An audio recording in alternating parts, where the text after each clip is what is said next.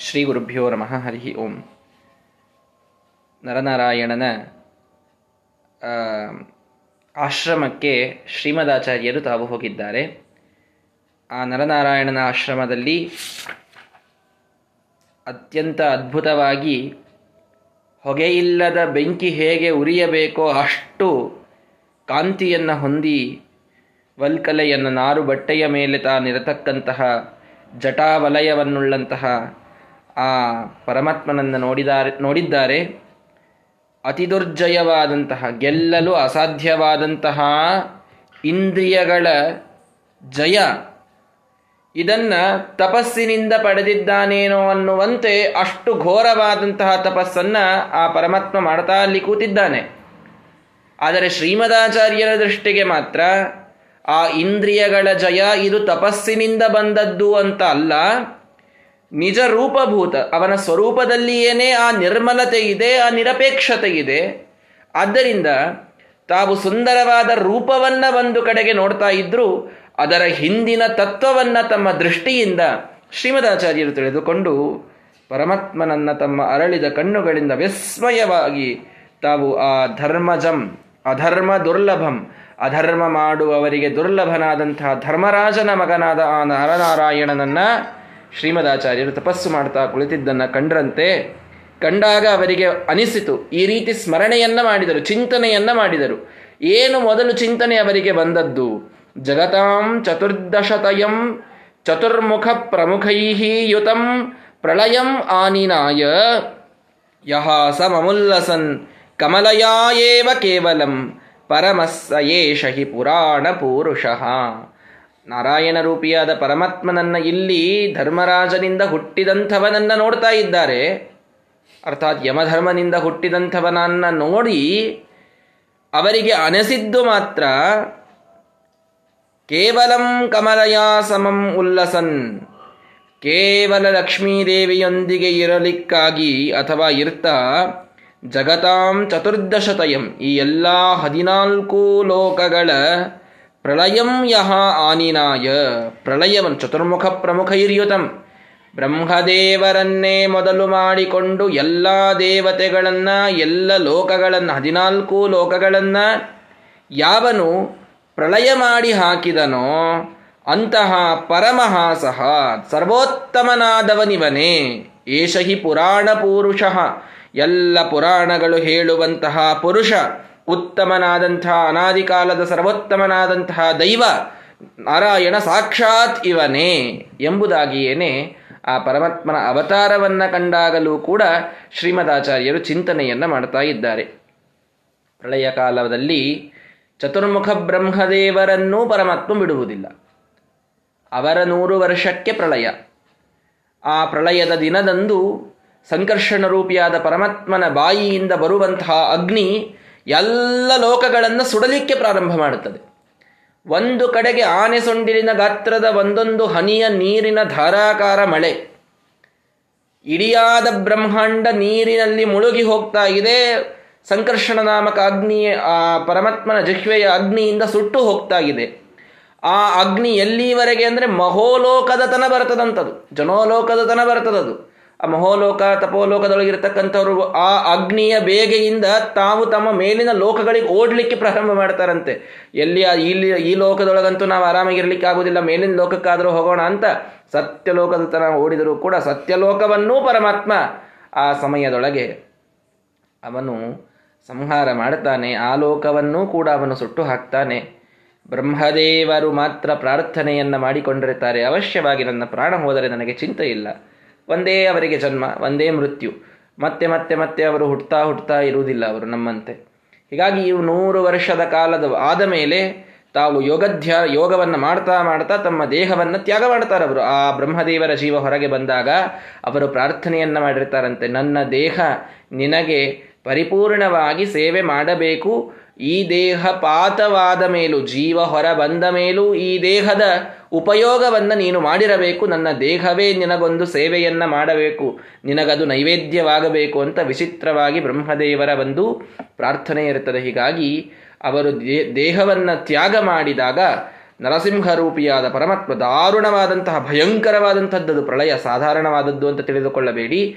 ಹೀಗಾಗಿ ಆ ಬ್ರಹ್ಮದೇವರ ಇಡಿಯಾದ ದೇಹದ ರಕ್ತವನ್ನು ತಾನು ಪಾನ ಮಾಡ್ತಾನಂತೆ. ಪಾನ ಮಾಡಿ ಅವರದೇನು ಎಲ್ಲಿ ಬರೀ ಚರ್ಮ ಉಳಿದಿರುತ್ತದೋ ಆ ಚರ್ಮವನ್ನು ತನ್ನ ತಲೆಗೆ ರುಮಾಲಿನಂತೆ ಸುತ್ತುಕೊಂಡು ನರಸಿಂಹದೇವರು ನರ್ತನವನ್ನು ಮಾಡ್ತಾರಂತ ನೋಡ್ರಿ. ಎಂಥ ಭಯಂಕರ ಅದು ಪ್ರಳಯ ಅಂತಂತಂದ್ರೆ. ನರಸಿಂಹ ಬ್ರಹ್ಮೇಶ ಶಕ್ರೋತ್ಕರ ಕದ್ಯೋತೋಪಮ ವಿಸ್ಪುಲಿಂಗ ಭಸಿತಾಹ ಬ್ರಹ್ಮೇಶ ಶಕ್ರೋತ್ಕರ ಬ್ರಹ್ಮ, ರುದ್ರ, ಶಕ್ರ ಮೊದಲಾದಂಥವರೆಲ್ಲರೂ ಕೂಡ ಖದ್ಯೋತದಂತೆ. ಒಂದು ಸಣ್ಣ ಮಿಂಚಿನ ಹುಳು, ಆ ಅಷ್ಟು ಸಣ್ಣ ಕಿಡಿಗೆ ಅವರೆಲ್ಲರೂ ಸತ್ತು ಹೋಗ್ತಾರೆ, ಅವರೆಲ್ಲರೂ ಸುಟ್ಟು ಹೋಗ್ತಾರಂತೆ.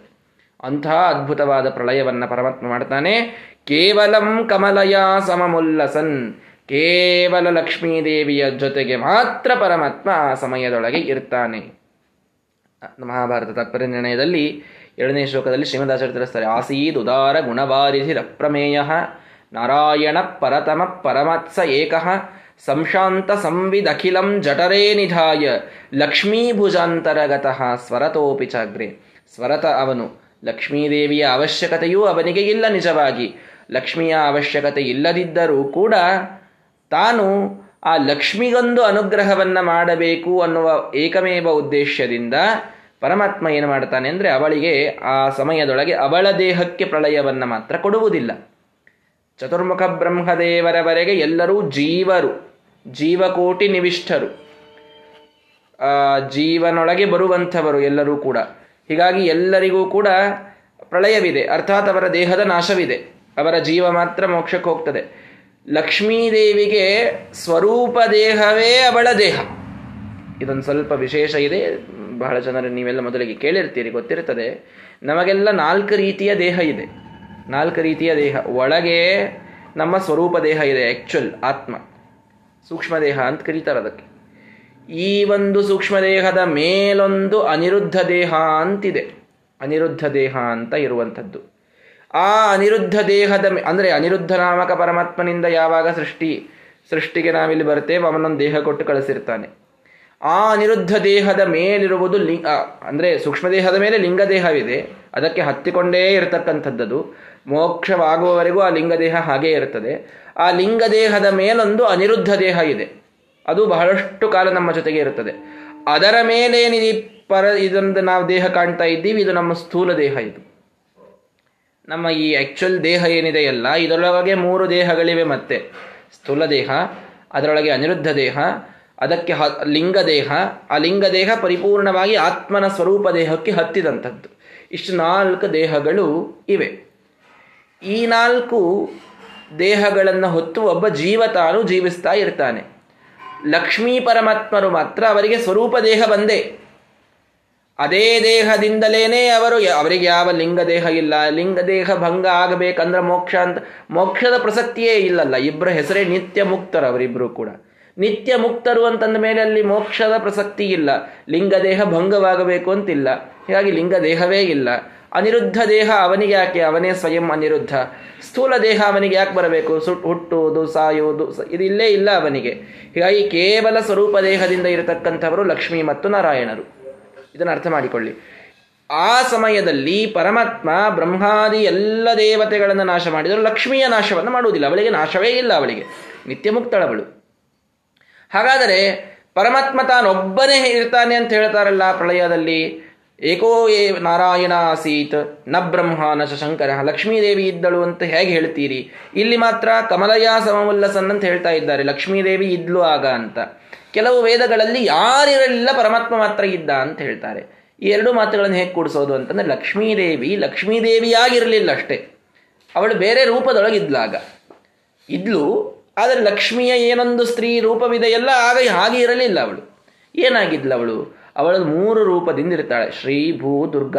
ಮೂರೂ ರೂಪದಿಂದ ಲಕ್ಷ್ಮೀದೇವಿ ಇರ್ತಾಳೆ. ಹೇಗೆ ಅಂದರೆ, ಇಡೀ ಬ್ರಹ್ಮಾಂಡವನ್ನಾವರಿಸಿದ ನೀರಿನ ತತ್ವದೊಳಗೆ ಜಲತತ್ವವಾಗಿ ಶ್ರೀದೇವಿ ಇರ್ತಾಳಂತೆ. ಇಡೀ ಬ್ರಹ್ಮಾಂಡವನ್ನು ಮುನುಗಿಸುವಷ್ಟು ನೀರಾಗಿ ಬಿದ್ದುಬಿಟ್ಟು ನೀರಾಗಿ ಬಿದ್ದಿರ್ತಾಳವಳು ಶ್ರೀದೇವಿ. ಇನ್ನು ಭೂದೇವಿ ಅಂತಹ ನೀರಿನೊಳಗೊಂದು ಆಲದ ಎಲೆಯಾಗಿ ತಾನಿರ್ತಾಳಂತೆ. ಆ ಪ್ರಳಯೋದಕದೊಳಗೆ ಒಂದು ಆಲದ ಎಲೆ. ಆಲದ ಎಲೆ, ಅದು ಯಾವುದೋ ಆಲದ ಎಲೆ ಅಲ್ಲ, ಅದು ಸಾಕ್ಷಾತ್ ಭೂದೇವಿ ಅವಳು.